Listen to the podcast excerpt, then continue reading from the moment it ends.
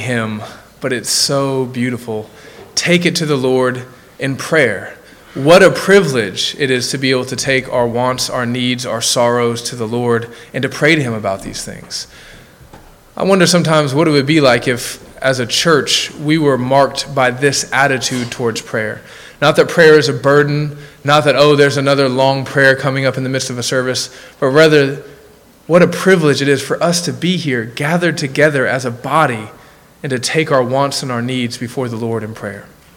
With that in mind, join me as we pray and we ask God to bless us, to bless the nations, and to bless His holy name.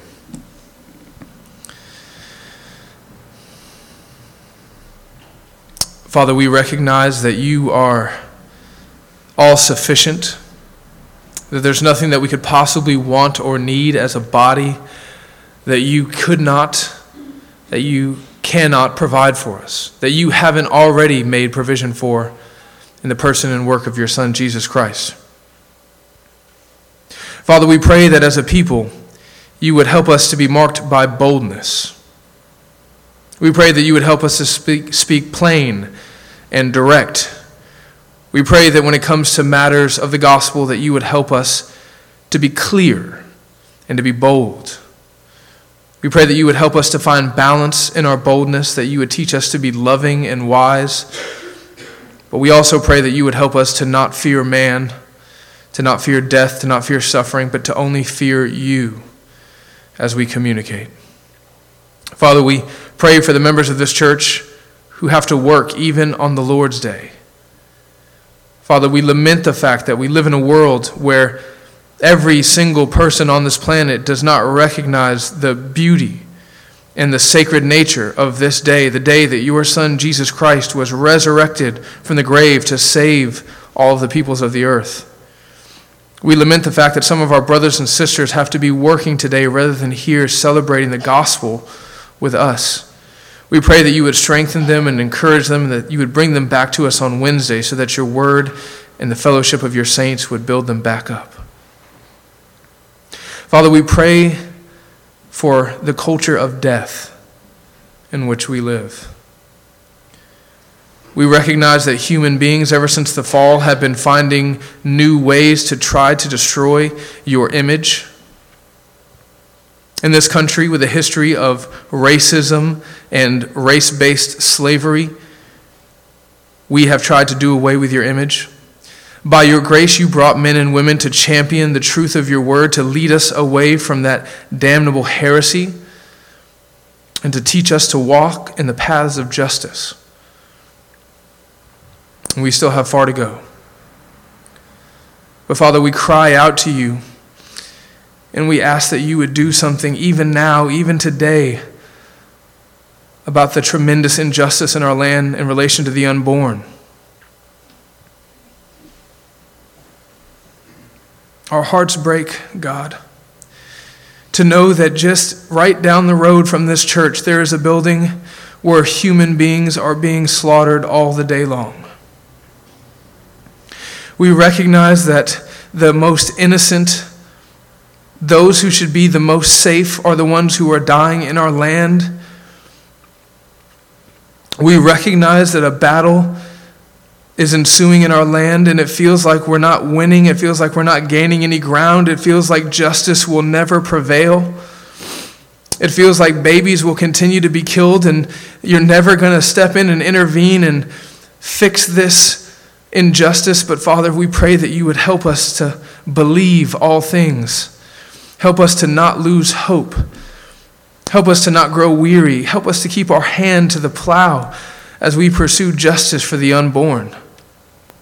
We pray that the church would lead the way in our society, in our community, in our culture, by being the champions of life in every way, that we would respect the imago Dei in every man, woman, and child around us. We pray that you would help us to be distinct from the world in the way that we love and treat people. Father, we pray for children with Down syndrome, and we pray for the parents of children with Down syndrome. We recognize that it's such a difficult task to care for children with so many special needs. but you are a big God, and you are powerful, and you can give us all that we need. We pray that the church would be a church of adoption, that you would help us to be willing to seek out these children who may need us to save them from abortion, to be willing to adopt, to take them into our homes, to love them in the same way that you have loved us, Father, by bringing us into your heavenly home. Father, we pray for the Christians who are living in heavily persecuted lands all around the world, those who feel the weight and pressure of the gospel heavy on their heads every single day, those who live with constant fear and anxiety. That any moment a man with a gun may kick in their door and take their lives or kidnap their wives and children. We pray that you would strengthen them. Help them to be the witnesses that you would have them to be. For those, perhaps maybe in a moment of weakness, who have turned from you and professed a different faith and a different God, we pray that you might bring them back as you did with the Apostle Peter. That you would not allow them to be sifted, but that you would restore them no matter the cost. Father, we pray for pastors who are laboring in obscurity all over the world today. We lament the fact that so much about being a pastor involves publicity and branding and book writing and conference speaking. And so we praise you for the many brothers all over the world who will not be known by anybody other than those saints in their faithful church. We pray that you would guide their words as they speak your truth this morning and that you would strengthen them for the task that you've called them to, which some days feels impossible. Father, we pray for the people groups of Waziristan who do not know your Son, Jesus Christ. We know that land is a land of terror and war. It's a vicious land, God.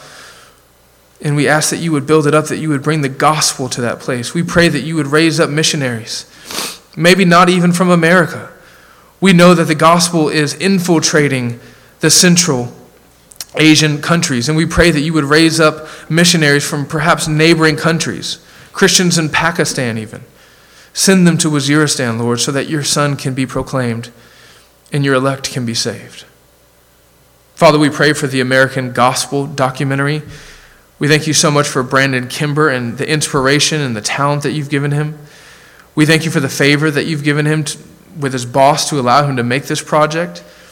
And we delight to know that, Lord, you are sovereignly using this documentary all over the world to expose the lies of the word of faith prosperity gospel. We pray, Father, that the Christians in this church, this local church, would be so attuned to the truth of the gospel that they would be able to tell when a false gospel comes calling. We pray that you would help us as a church to protect the truth of the gospel in both word and deed. Father, we thank you for Blaine Sistrunk and his life in this church. We praise you for the joy that he constantly brings us, and we delight to see his commitment to this church. We thank you for the example that he's setting for other young men in this way. We also thank you for Allison Miller and for Amber, who have spent so much time painting and working and cleaning in this church. Father, we pray that as they continue to paint and clean and work, that you would remind them that their treasure in heaven is great. And we pray all of this in the matchless name of your Son, Jesus Christ. Amen.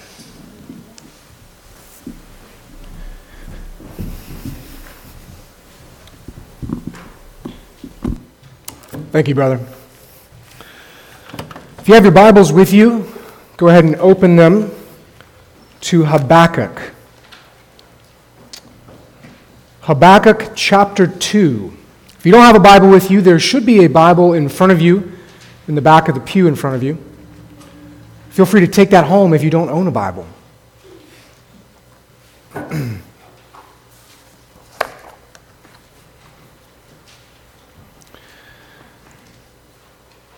In July of 1505, a young man was walking on the parched road outside of a small town in Germany where he lived. As he looked up, he saw the sky darkening, he saw the clouds gathering. And all of a sudden, while he's walking, the sky opens up and starts pouring water on him. Lightning is crashing, thunder is rumbling, And at one point, lightning strikes so close to this young man that he is thrown to the ground. And he's terrified. And he cries out to God and says, God, if you will spare me, I will dedicate my life to you. I will go become a monk. That's exactly what happened. That young man went to become a monk, and we know him today as Martin Luther. Now, Martin Luther, despite becoming a monk, struggled with God's justice. You see, he'd spent his whole young life trying to be as holy as possible, trying to be as righteous as possible, living in this austere monastic way. And yet he still knew in his own heart that he would stand before God someday and his righteousness, his works, wouldn't be enough to prevent God from seeing his sin. See, he knew God's justice was perfect, and he knew that each and every day he was still sinning in his own heart. So rather than loving God's justice, he started to hate God's justice and to fear it and to murmur against it. And he knew this was wrong, but he couldn't figure out another way to see it. Well, that was until he read in his Bible a particular verse of Scripture that he suddenly saw in a new light. That verse reads like this The just shall live by faith. You see, when Martin Luther read that verse and it, it hit him what it meant, he later wrote that he felt like he had been reborn.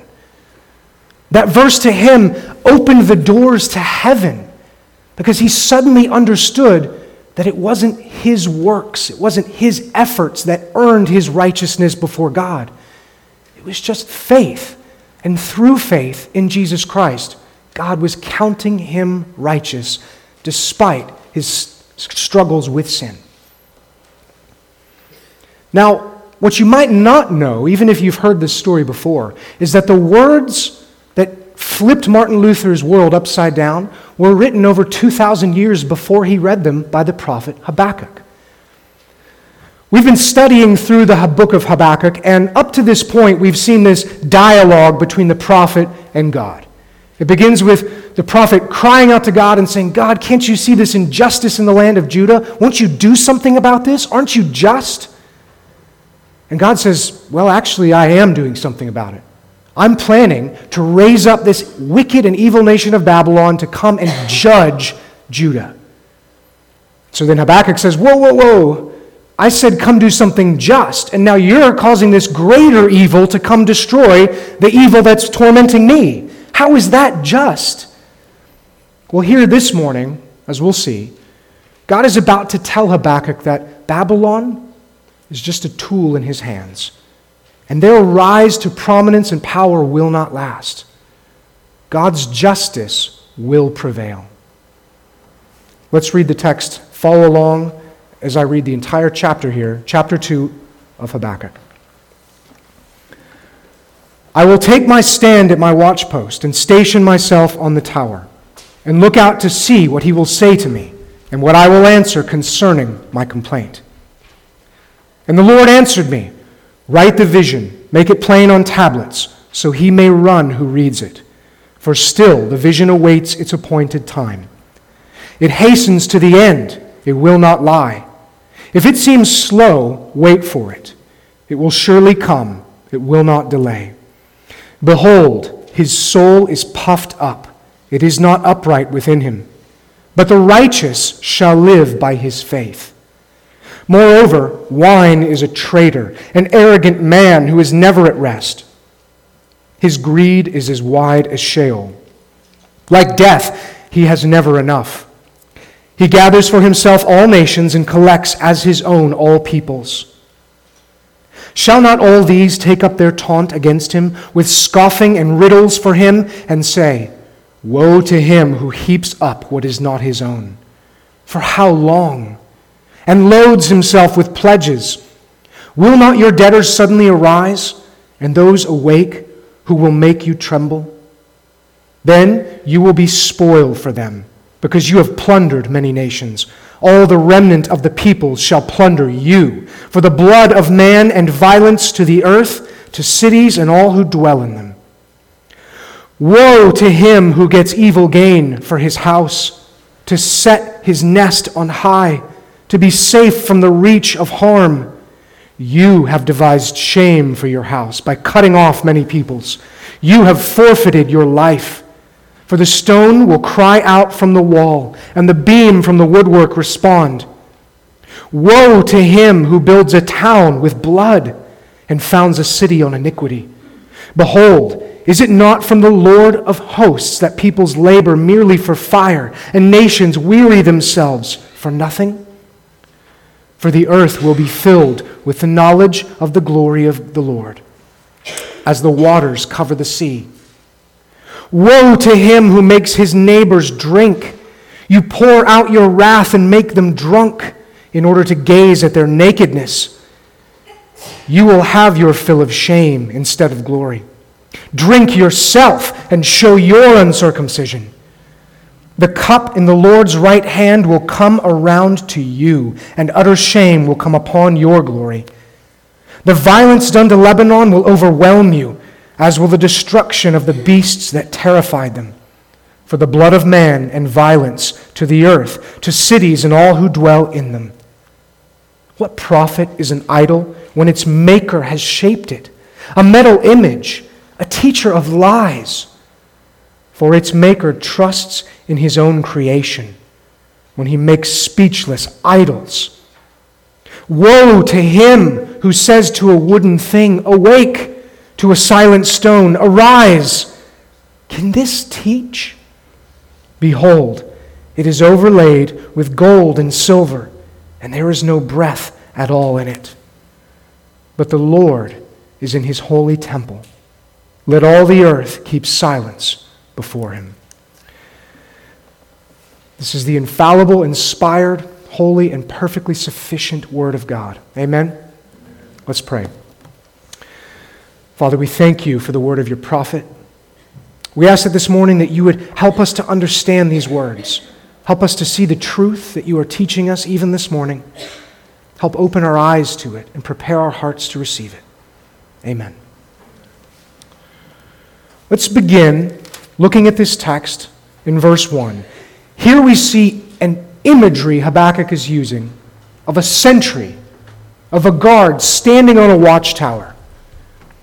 We read in the first verse, I will take my stand at my watchpost and station myself on the tower.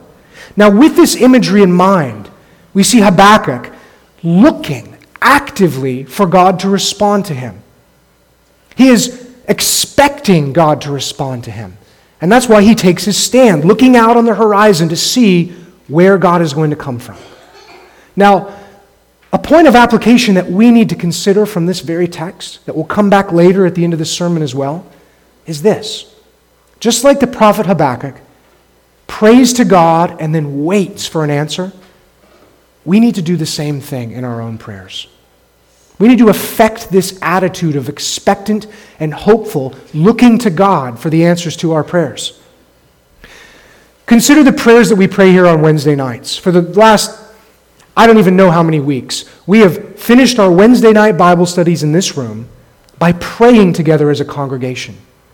Many of the things that we pray for are things that we can expect to see happen within our lives. We pray for personal holiness. We pray for purity in speech. We pray for a growth in humility and a growth in repentance. These are things that the Lord is pleased to give to his people. And we should be looking at our own hearts and at one another for evidence of God responding to those prayers in our lives. Now, if you haven't done this before, if you haven't actively looked for the evidence of God's grace working in your life or in the lives of your brothers and sisters around you, do that. And then prepare, as Habakkuk does here, to answer God by thanking Him and praising Him for the work that He's doing. Now, we see in the second and third verse of this chapter that God is preparing Habakkuk for his response. Write the vision, make it plain on tablets. There's something God is indicating here that gives us certainty to what he's about to share with Habakkuk. I don't know if you've ever said anything important to someone or perhaps to your children, and maybe you led with something like, hey, go get a pen, get ready to write this down. That's what God is saying to his prophet here. And not just a pen, he's telling the prophet, prepare to write it in stone. What God is saying will come to pass. We also see from verse 2 that Habakkuk isn't getting this vision from God for his own personal benefit. God says, Write this down so he may run who reads it. God is giving this vision to Habakkuk to share with the people of Judah. This is a warning of coming judgment, that he who reads it may run from Babylon by fleeing the safety of the city. He tells Habakkuk that even if it seems like this prophecy, this vision may delay, just wait for it. Verse 3, he says, It will surely come, it will not delay. I don't know if, as a kid, you ever played on train tracks. I don't know if you had that kind of childhood. I did. Train tracks were that sort of scary, yet sort of dangerous, yet really fun place to play. Our parents would always warn us don't play there, you will get run over by a train. And as a kid, I always thought, that's ridiculous. Trains are enormous. They're incredibly loud. They blow horns as they come from miles away. We're going to hear the train coming. We'll get out of the way with plenty of time. That is the attitude that God is warning Judah against right here. There is a train coming at incredible speeds from Babylon, and it will come to crush Judah. And if you continue to sit there and tell yourself, oh, we'll have time, we'll hear it coming, you're going to be just like the kids that play in the train tracks. And as sound as that logic seems when you're a kid, there are children that still get run over by trains. That is what God is warning against, is an attitude of complacency. And he is giving this prophecy to Habakkuk to warn his people. Now, I think there are three points that we can take from this section of the text and apply to our own lives. Number one, we need to consider our own marching orders. Number one, what are our own marching orders? You see, just as Habakkuk has been given a message from God to go warn Judah, we have been given a message from God and specific instructions with what to do with that message. You see, God gave Habakkuk a warning to take to those who would be faithful enough to flee so they wouldn't die. We've been given the gospel. We've been told, take this good news to the nations Make disciples of the nations and teach them to obey everything that Jesus taught us. That is the marching orders, that is the mission of the church. Now, just like Habakkuk, though, all we're doing is taking what we've been given and delivering it to others. God didn't tell Habakkuk, hey, craft a message that sounds good to you, craft a message you think Judah wants to hear and go give it to him. He said, write down my words and take them to Judah. Sean has used an analogy or an illustration that I found helpful in the past that we as the church are like the newspaper delivery boy. Our job is to go from door to door and toss newspapers. We're delivering the good news. Our job isn't to go change the headline or to get in there and change some details of the news story and then deliver it. We have a very simple mission and that is to deliver the gospel. Now, the second point of application I see here God tells Habakkuk to make the message plain. Make it plain. Now, making the message plain doesn't mean that we need to soften the sharp edges of the gospel. There are ways that Habakkuk likely could have changed God's vision to make it sound a little better to Judah. That's not what this means. Plain means being simple and honest in our presentation of God's message. When we put this in the context of sharing the gospel, it's easy to go to what Paul said in 1 Corinthians. He said, When I came to you, brothers, I did not come proclaiming to you the testimony of God with lofty speech or wisdom, for I decided to know nothing among you except Jesus Christ and Him crucified. You see, some preachers today, knowing how the unbelieving world will hear the gospel, how they'll hear the wisdom of God and see it as foolishness, they try and get around that. They get around it by coding the gospel in something else worldly wisdom or something appealing to the senses like lights and sounds and excitement. This is the same thing that we do with our pets when they're sick. You've ever had a dog that had to take a pill? What do you do?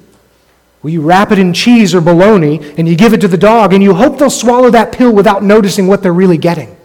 That is the opposite of how God is instructing Habakkuk to carry this message. He says, Make it plain.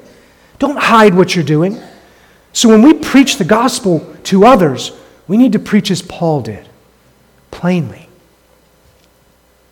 The third thing I want to take from this section of the text, and I want you to consider, is that what Habakkuk was being asked to do was very, very likely putting his life in real danger. See, Habakkuk was prophesying under a king that hated God's word. Habakkuk was carrying a message that very easily could have led to him being imprisoned or martyred for what he was communicating. I think we need to be willing in the same way to tell the truth, to proclaim the truth of the gospel to those around us, even if it's going to cost us. And, brothers and sisters, we have been promised that it will cost us. Now, you may not be martyred for sharing the gospel with your friends and family, but you may lose friends, and you may lose relationships with family. You may lose reputation and status and opportunity. You may even lose your job for being faithful. But like Habakkuk, we need to trust in God's message and trust in the power of that message. So much that we put our fear aside and we faithfully communicate what we've been given.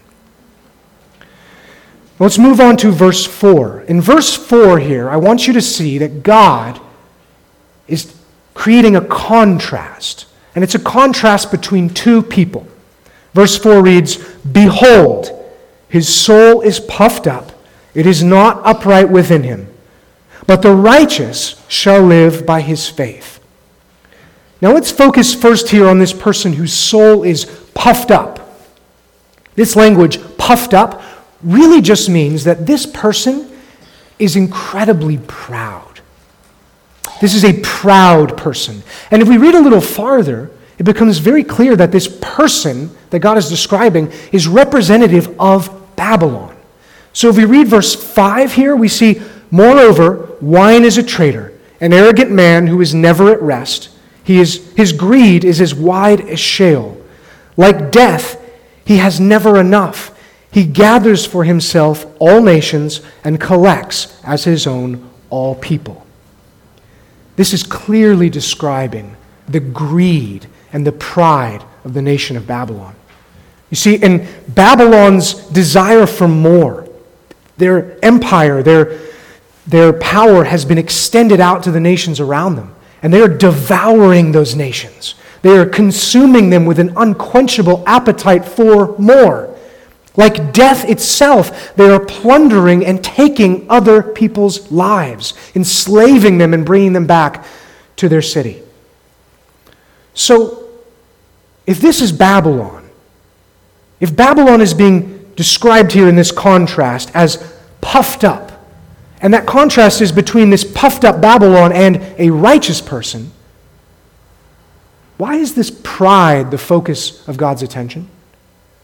To put it another way, if God was going to contrast evil Babylon and righteous people, why wouldn't he just say evil? Why is pride the sin that he uses to characterize Babylon? I mean, clearly, Babylon has many other sins that we could use to describe them. I think there's three reasons that God characterizes Babylon as primarily proud in their sin. The first reason is very simple it's that God hates pride. Reason number one is that God hates pride. In last Sunday's text, we saw God speaking of Babylon as this evil power that he was raising up to judge Judah. And he says that of Babylon, they are a law to themselves. He also says that Babylon promotes their own honor. We see Habakkuk say of Babylon that they worship their own military might. These are all descriptions of a proud nation. You see, what pride is, fundamentally, is caring more about your own glory than about God's glory. And that's exactly what we keep hearing Babylon do in God's word this morning. Babylon is self exalting, they're seeking their own glory above all else. Isaiah chapter 42, verse 8 says this I am the Lord, that is my name. My glory I give to no other. You see what the Babylonians are doing? Is they are claiming for themselves a glory and an honor and an exaltation that rightfully only belongs to God. They are robbing God of what he deserves. God, being the perfect, loving being that he is, perfect in every one of his attributes his goodness, his holiness, his justice. He rightfully deserves all of our glory, all of our honor, and all of our praise. And Babylon's pride is saying, no, we want it for ourselves. This is something, brothers and sisters, that God hates. It's not just Babylon that has pride. We read in Psalm 101, verse 5 Whoever has a haughty look and an arrogant heart, I will not endure. Proverbs 16:5 says this, Everyone who is arrogant in heart is an abomination to the Lord. Be assured he will not go unpunished. Proverbs 15:25 says, "The Lord tears down the house of the proud, maintains the widow's boundaries." God hates pride. Which leads us to the second reason that I think the focus this morning is on Babylon's pride. And that is that pride is a fertile soil for every other kind of sin. Pride is a fertile soil for every other kind of sin. If you make a mistake at work, maybe an embarrassing mistake, it's pride that tells you just lie Nobody will notice. Save face. If someone harms your honor or is rude to you publicly, it's pride that says you need to get him back. It's pride that says hold on to that grudge and harbor angry and even violent thoughts. It's pride that says our desires and the satisfaction of those desires are the most important things. And it's pride that twists those desires into things that are unnatural. You see, this is why Habakkuk says, of the one who is puffed up, it is not upright within him. What he means is the proud person's heart is not right. And if his heart's not right, because his heart is proud, his desires are not right. All of the desires that come from a proud heart are twisted and focused inward on self glory. This is such an important concept to understand as Christians. Here's why. When I was a very young Christian, the very first church I ever walked into and sat through Bible studies and sermons under, I remember very clearly that this church had abandoned God's Word as their standard. I didn't know this at the time, but in abandoning God's word, they had a very unbiblical view of man and pride. I remember the pastor of this church one time sitting down in a, in a small Bible study with, with me and a couple other men and saying, I just don't believe that the men and women that I've met from other religions, Hindus, Muslims, Buddhists, good men and women, men and women who are nice and charitable and so kind, I just don't believe God could send them to hell. You see, this pastor was denying what the Bible teaches that Jesus Christ is the only way for us to be reconciled to God. I struggled with that. I mean, I was a new Christian. I only knew my Bible well enough to know that what he was saying didn't jive with what I was reading. But I couldn't answer his concern because I felt the same way. I looked around and I saw Hindus and Buddhists and people who claimed no religion who were nicer and kinder and did more charitable deeds in their lives than I ever had.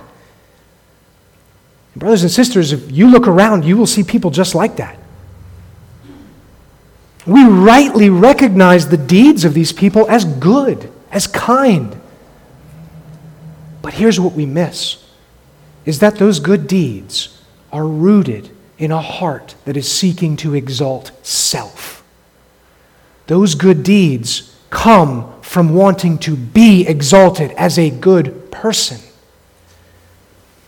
You can do all the good things in the world. You can be the nicest person in the world. And if all of that comes with a desire to exalt yourself as a good person, you are drowning in pride. You are doing exactly what the Babylonians did.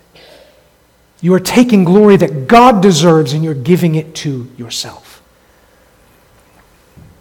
This is why we see people who outwardly look good go to hell. Because in their hearts, they are in rebellion against God. This is why Paul in Romans 14 could write, Everything that does not come from faith is sin.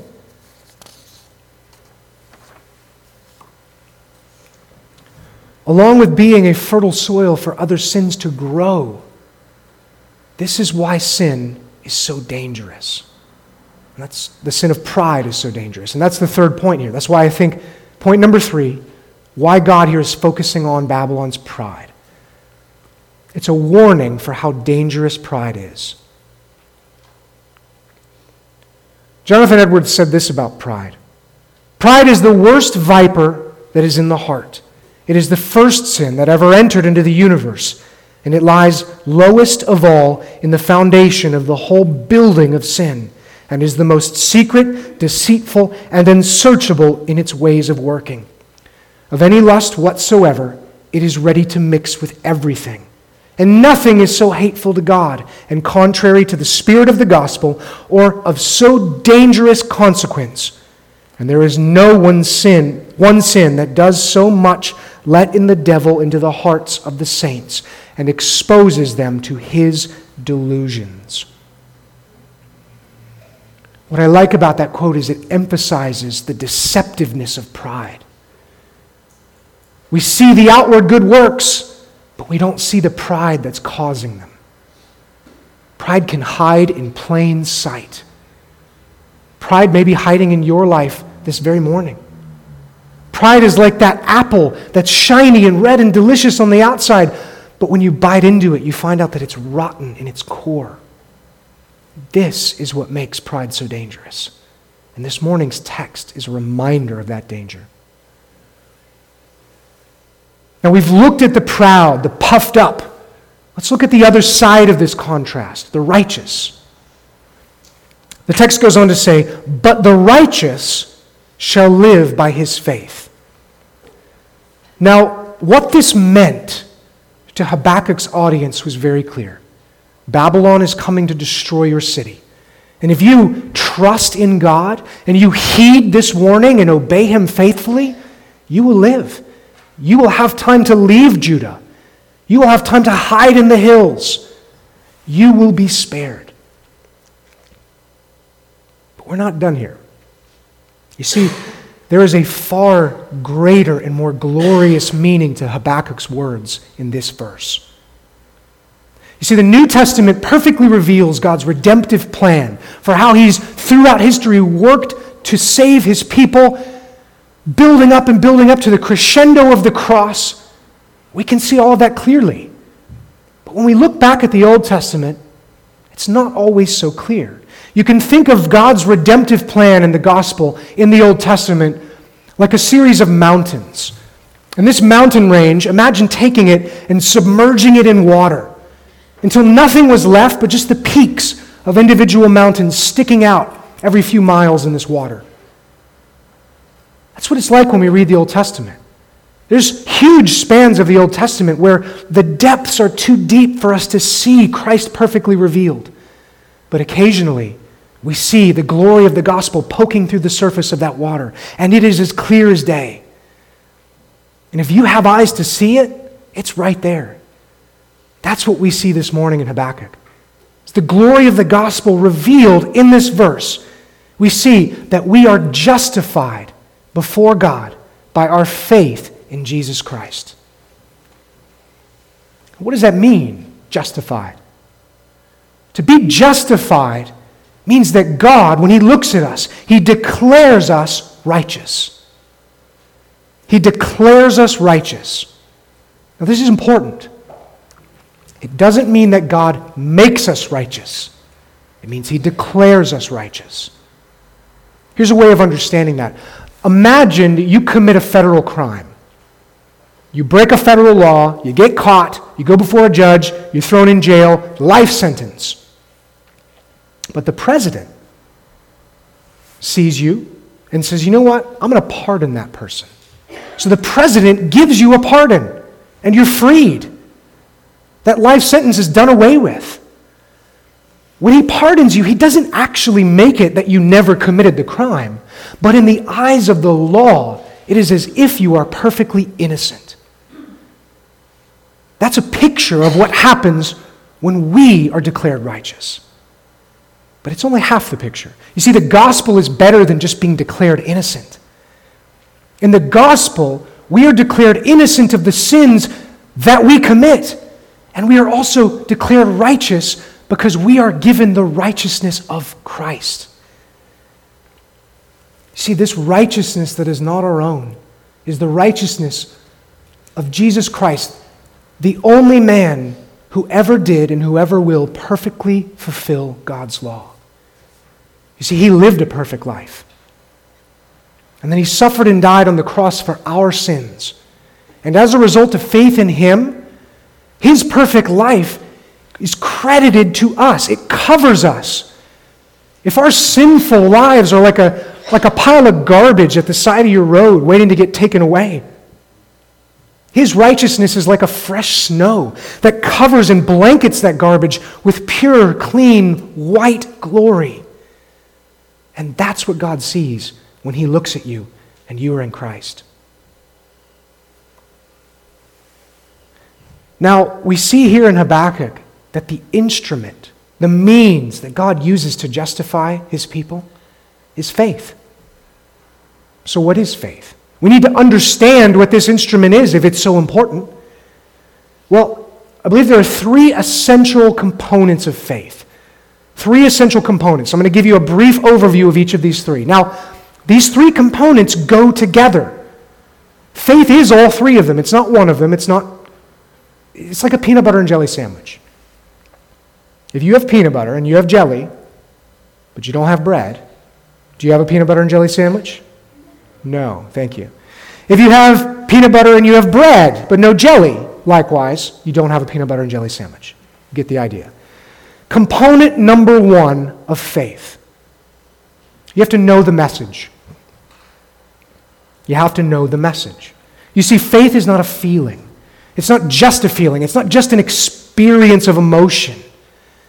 Faith is based on a message and the content of that message.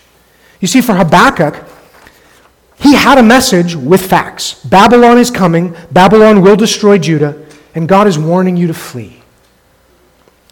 Those who had faith in God trusted the content of that message, they knew it. For us, our faith is based on the message of the gospel. We know of the life and works of Jesus Christ revealed in Scripture. We know of what he will do when he comes again. That content is key to our faith. the second component of faith, we have to believe the message. We don't just have to know the facts, we have to believe it. We have to believe that it's true.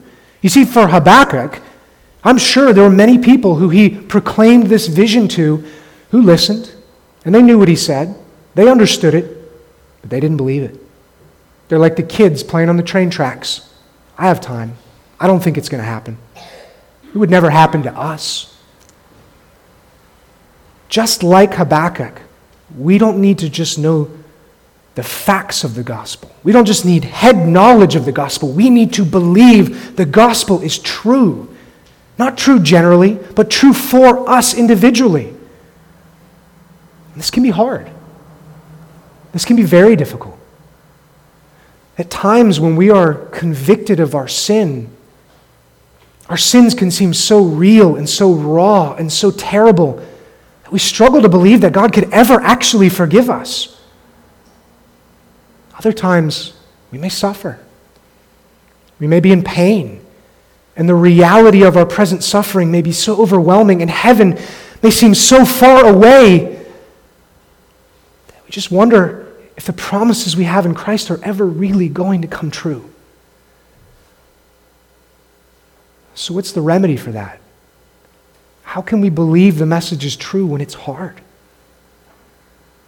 Well, the remedy is point three, the third component of faith. That is that we trust in the message giver. We trust in the message giver. You see, in the book of James, we read that even the demons believe in God and they shudder. We don't just need to know facts. We don't just need to believe those facts are real. We need a personal trust in the one who's given us that message. See, we don't believe the gospel because our parents believe the gospel. We don't believe the gospel because our friends do. We don't believe it because we figure that's the safest bet just in case hell happens to be real. No, we believe the gospel because we have confidence in and reliance on the one who is the gospel. We trust in the person of Jesus Christ. And He gets us through those times when we struggle to believe. We rely on Him.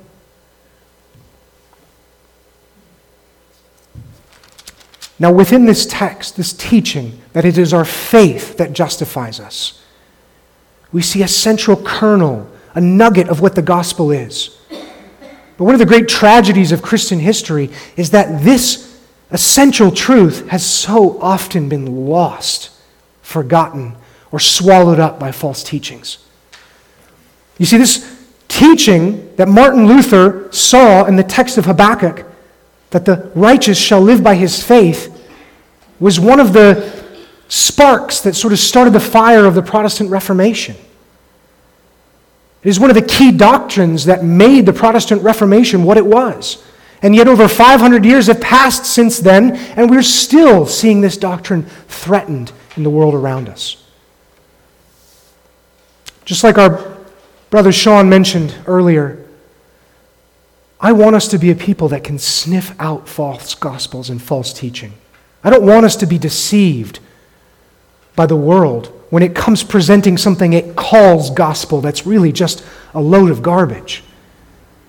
So this morning, I want you to be prepared to smell out the false gospel of faith plus works. The false gospel of faith plus works. This is the gospel that says, deceptively, oh, yes, faith is important. Faith is necessary for you to be saved. You read a text like Habakkuk and they say, yes and amen. We need faith.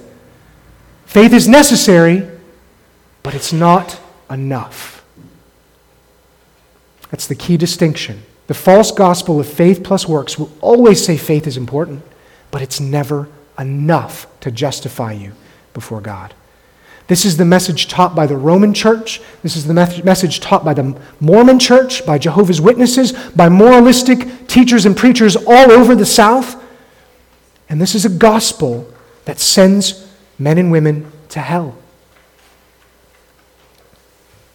And what's truly concerning about this gospel is that they will use texts like the one we read this morning to support their beliefs. They will say, Oh, no, I can show you that we're justified by faith plus works. And it's right here in Habakkuk, chapter 2, verse 4. Here's how they get away with that. When we read chapter 2 and we read verse 4, we see that the righteous is saved by his faith. He lives by his faith. Now, this is one of the rare places where I think the ESV actually chooses the wrong word to represent the original Hebrew. This word faith is probably better translated faithfulness or integrity. Now, that's as far as I want to go into Hebrew in translation because I already see some of you guys have that thousand yard stare like, okay, this is where I check out. This is why this is important. Because if you talk to someone who believes the false gospel of faith plus works, they'll say, look, if you render this the right way, if you translate this the right way, Habakkuk is saying faithfulness is what causes us to live. Obedience. This, this means we're talking about actions and perseverance and works. That is what allows us to live. Now, there's two very important reasons why we should reject this understanding of today's text. Two reasons. Number one, look at Habakkuk's own words. What is Habakkuk saying here? Who is going to live? Verse 4 The righteous. The righteous shall live by his faithfulness. This is not about how to become righteous in God's sight. This is describing what the righteous person does. So the false gospel of faith plus works says if you live faithfully, in the end, God will declare you righteous, He will justify you. That is exactly the inverse, the opposite of what Habakkuk is saying right here. Habakkuk is beginning with righteousness. He's saying the righteous person, the person who's already been counted righteous in God's sight, will live faithfully as a result. Now, this isn't reading our doctrine back into the Old Testament. This concept wouldn't have been foreign or unknown to Habakkuk. You see, the prophet would have been intimately familiar with this through texts like Genesis 15. In Genesis 15, we read that Abraham believed in the Lord. He had faith in the Lord, and the Lord counted it to him as righteousness. And as a result, what did Abraham do? Abraham was so faithful to God that he was willing to go and sacrifice his own son to God, proving that his faith was genuine, vindicating his faith and his belief. This was the evidence of Abraham's faith, his faithfulness. That's exactly what Habakkuk is teaching here. And it is exactly the opposite of the false gospel of faith plus works. Now, the second reason that we can reject the false gospel of faith plus works from this text is its New Testament usage. You see, one of the beauties about the New Testament using the Old Testament is we get an inspired interpretation. We get the Holy Spirit through men like Paul telling us how we should understand these words. That's exactly what we have here. This verse is quoted three times in the New Testament. The one we're going to focus on in particular today is in Romans chapter 1, verse 17. I'm going to read verse 16 and 17 for context. Paul writes, For I am not ashamed of the gospel, for it is the power of God for salvation to everyone who believes, to the Jew first, and also to the Greek. For in it the righteousness of God is revealed from faith for faith, as it is written, The righteous shall live by faith. You see, this was where Martin Luther read Habakkuk's words and had his entire world flipped upside down. This is where he saw clearly that we are justified not by our works. We don't earn God's favor. We don't obey God and as a result receive righteousness from Him, we are declared righteous by His grace and His love for His people. We don't earn it, it's a free gift, and He gives it to us through faith. Now, there's two incredible dangers of this false gospel that I want you to be aware of as well. Faith plus works has consequences. The first is that it leads to pride, the very thing this text is so focused on. And that pride leads to hell. It leads to pride, and that pride leads to hell. We see this very clearly in the parable that Jesus teaches of the Pharisee and the tax collector that our sister Susanna read for us this morning. You see, we so often think of false gospels where salvation is based in works. We think of them as sort of a, we have this, uh, we imagine like a straw man version of that gospel where the person who believes that does nothing but works and gives no credit to God. He thinks, I am 100% earning my salvation. But that's not how faith plus works sneaks in or creeps into a church. It's far more subtle and far more dangerous than that. In that parable, we see the Pharisee at the temple. He's coming to the temple to thank God and to give God honor and praise for making him righteous. You see, he realizes that he should be thanking God, but he thanks God for making him righteous. He knows faith is important, but he's still ultimately trusting in his own righteousness, even though he's getting partial credit to God. Yeah, God, I'm going to give you credit. I'm going to give you thanks and lip service for making me this way so that I can trust in my own works and my own glory and exalt myself in my salvation. And what does that parable tell us? It tells us that only one man went home justified, and it was not the Pharisee. See, when you give God credit for only part of your salvation, you're denying him the glory he deserves for all of it. When you give yourself credit for part of your salvation, you're exalting yourself above God. The second reason that this gospel, this false gospel of faith plus works, is so dangerous is because if you expect to stand before God someday and be counted righteous on the basis of what you have done, you're either going to be proud like the Pharisee or you're going to be miserable like Luther. Every single day, your conscience is going to cry out and say, Do as many good works as you want. You're still proud. You're still greedy.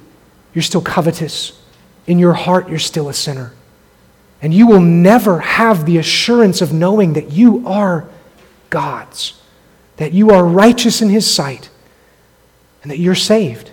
You will be on the endless treadmill of trying to earn God's grace. And there is no peace that can come from that. When you focus on what you can do for God rather than what God has already done for you, it leads to nothing but heartache. Let's go back to this contrast again in verse 4 between the puffed up and the righteous. What we see here, now that we've analyzed both of these groups, is self exaltation versus exalting God. It's an inward orientation, focusing on your desires, your glory, versus an outward and Godward orientation. So, in summary, brothers and sisters, we are saved by faith and faith alone.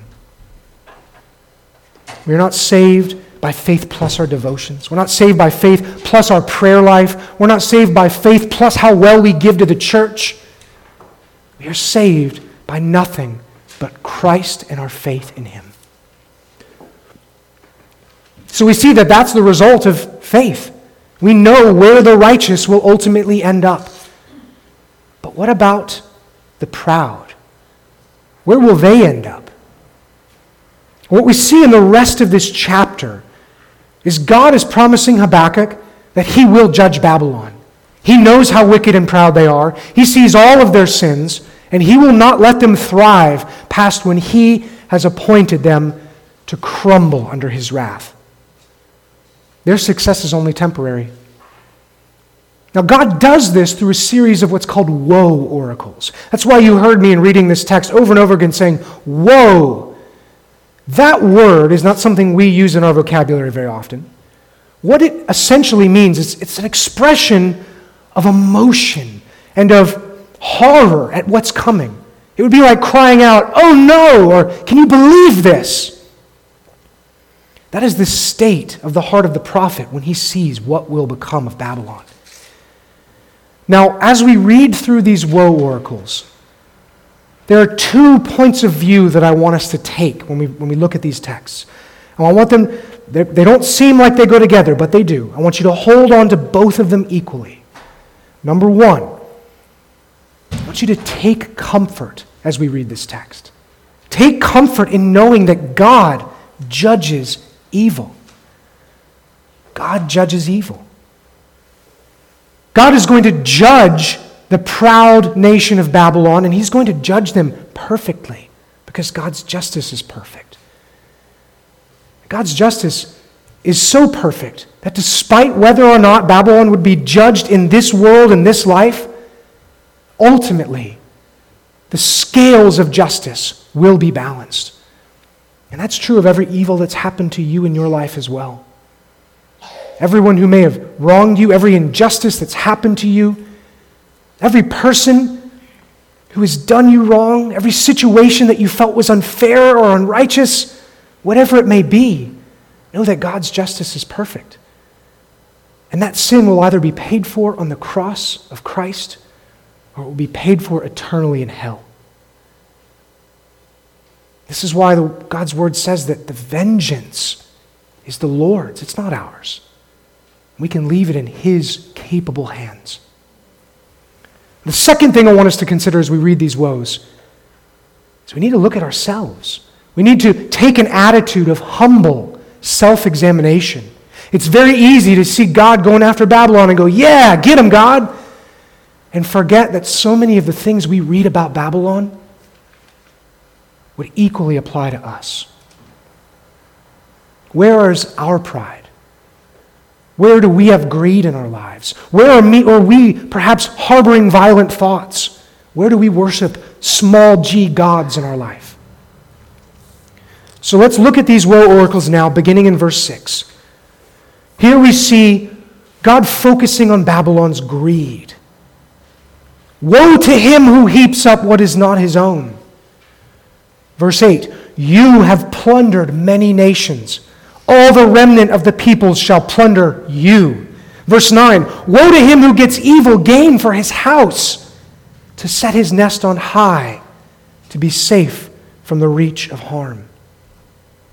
You see, here again, we see that principle at work. The soil of pride, the roots of pride under that soil sprout up all kinds of sin. And greed is one of them. See, we see in the Babylonians a growing appetite for self indulgence, for self glory, for self satisfaction.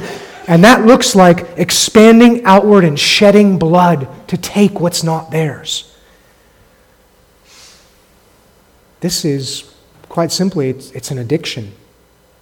I don't know if you've ever known an addict or spent much time around an addict. This is how addiction starts. It's always small at first. Maybe you get drunk once or twice a week. Maybe you just get high at a party every now and then. Maybe you only look at pornography once in a while when you're home alone and no one can catch you.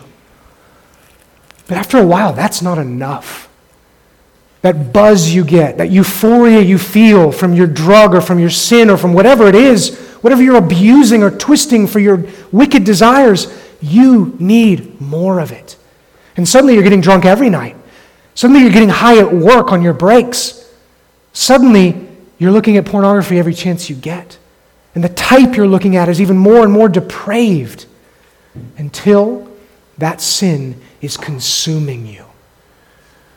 It's exactly what's happening to Babylon here. Like all addicts, God is saying that the remnant of the people that are left, there's so many of them that they are going to come and plunder you in the end. That is a warning to all of us. In, in verse 12, we see a new woe. This is a woe to the violent. A woe to the violent. Woe to him who builds a town with blood and founds a city on iniquity. Verse 15 Woe to him who makes his neighbors drink. You pour out your wrath and make them drunk in order to gaze at their nakedness. Verse 16 You will have your fill of shame instead of glory. Verse 17 The violence done to Lebanon will overwhelm you, as will the destruction of the beasts that terrified them. You see, Babylon's pride turns into greed. And their insatiable greed has to be satisfied. And when you take something that's not yours, you become violent. This is the downward spiral of sin. You see Babylon making their neighbors drink their wrath as if from a cup, to gaze at their nakedness. You see, when Babylon invaded a city, one of the things they would do when they were done killing and looting and plundering is they'd round up slaves. They'd strip them naked and they would march them all the way back to Babylon. That's what this verse is talking about the blood that Babylon has shed in violence. Now, you may look at this and think, I'm not a violent person. How can I reflect on my own sins with a text like this? Well, you don't need to be violent to let your pride and greed turn into something that harms others. You might be greedy in your heart, and it might lead you to cheat or steal, to fudge the numbers in your taxes or at work. It might just lead you to harbor hatred in your heart for your neighbor. Maybe that neighbor has better clothes than you, has a nicer car or a bigger house. And in your jealousy for that, you wish you could get what they have. You wish you could take it, which, as we know, is still sin, even if you don't act on those desires. You see, God is promising to repay Babylon for their violence. That's another warning that we need to consider when we assess our own hearts. Then finally, verse 19, we see a woe to the idolater. A woe to the idolater. We read, Woe to him who says to a wooden thing, Awake, to a silent stone, Arise. Can this teach? Behold, it is overlain with gold and silver, and there is no breath at all in it. You see, human beings were created for worship. Every one of you was made to worship God. And when human beings reject God, and don't worship Him, it doesn't mean we stop worshiping. We just worship something else. In our pride, we create something to worship that's in our own image or in the image of what we think God should be like. The Babylonians literally did this. They had a statue of gold that they created and put in their ziggurat in their main city, their capital city, where they worshiped their god, Marduk. That was their idol. Now, we may not have idols of gold or stone.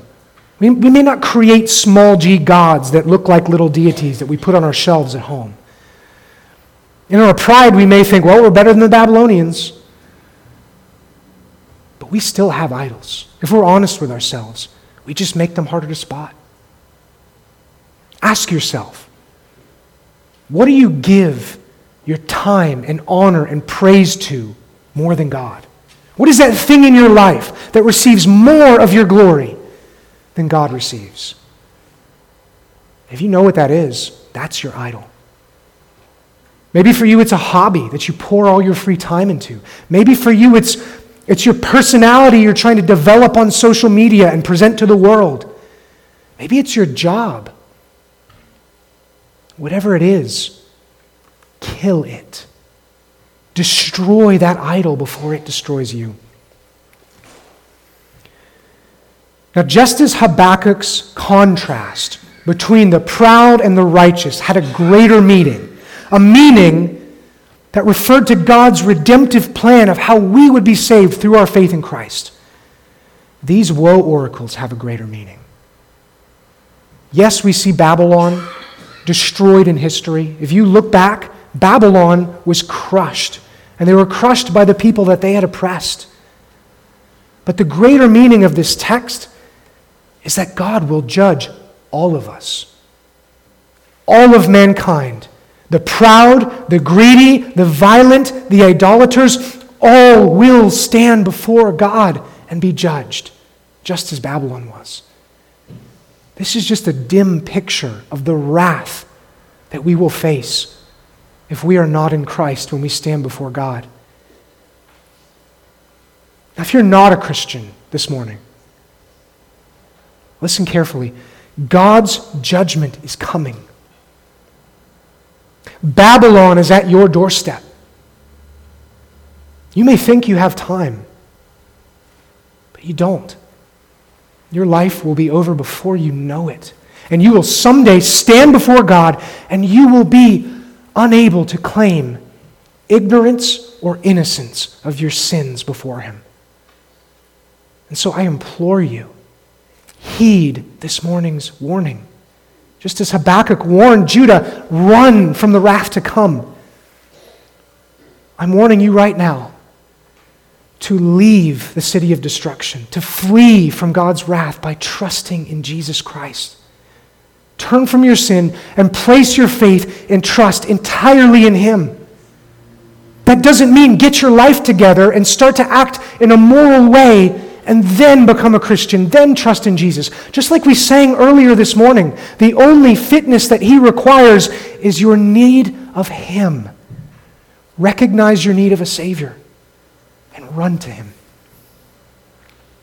Now, if you are a Christian this morning, sitting here listening to this sermon, there are two things that I want you to do when you leave here. The first one is I want you to root out the pride in your life. Sniff it out, find it, and destroy it. This is how we live faithfully, as Habakkuk speaks in verse 4. Easy way to do this begin and end every day in prayer, asking God to show you where your pride is in your life. Now, just as we don't have any power apart from the Holy Spirit to combat and destroy our sin, we don't have any power apart from God's Spirit to even recognize our sins. So if we ask God for His help to see and to expose our sins, you will find them.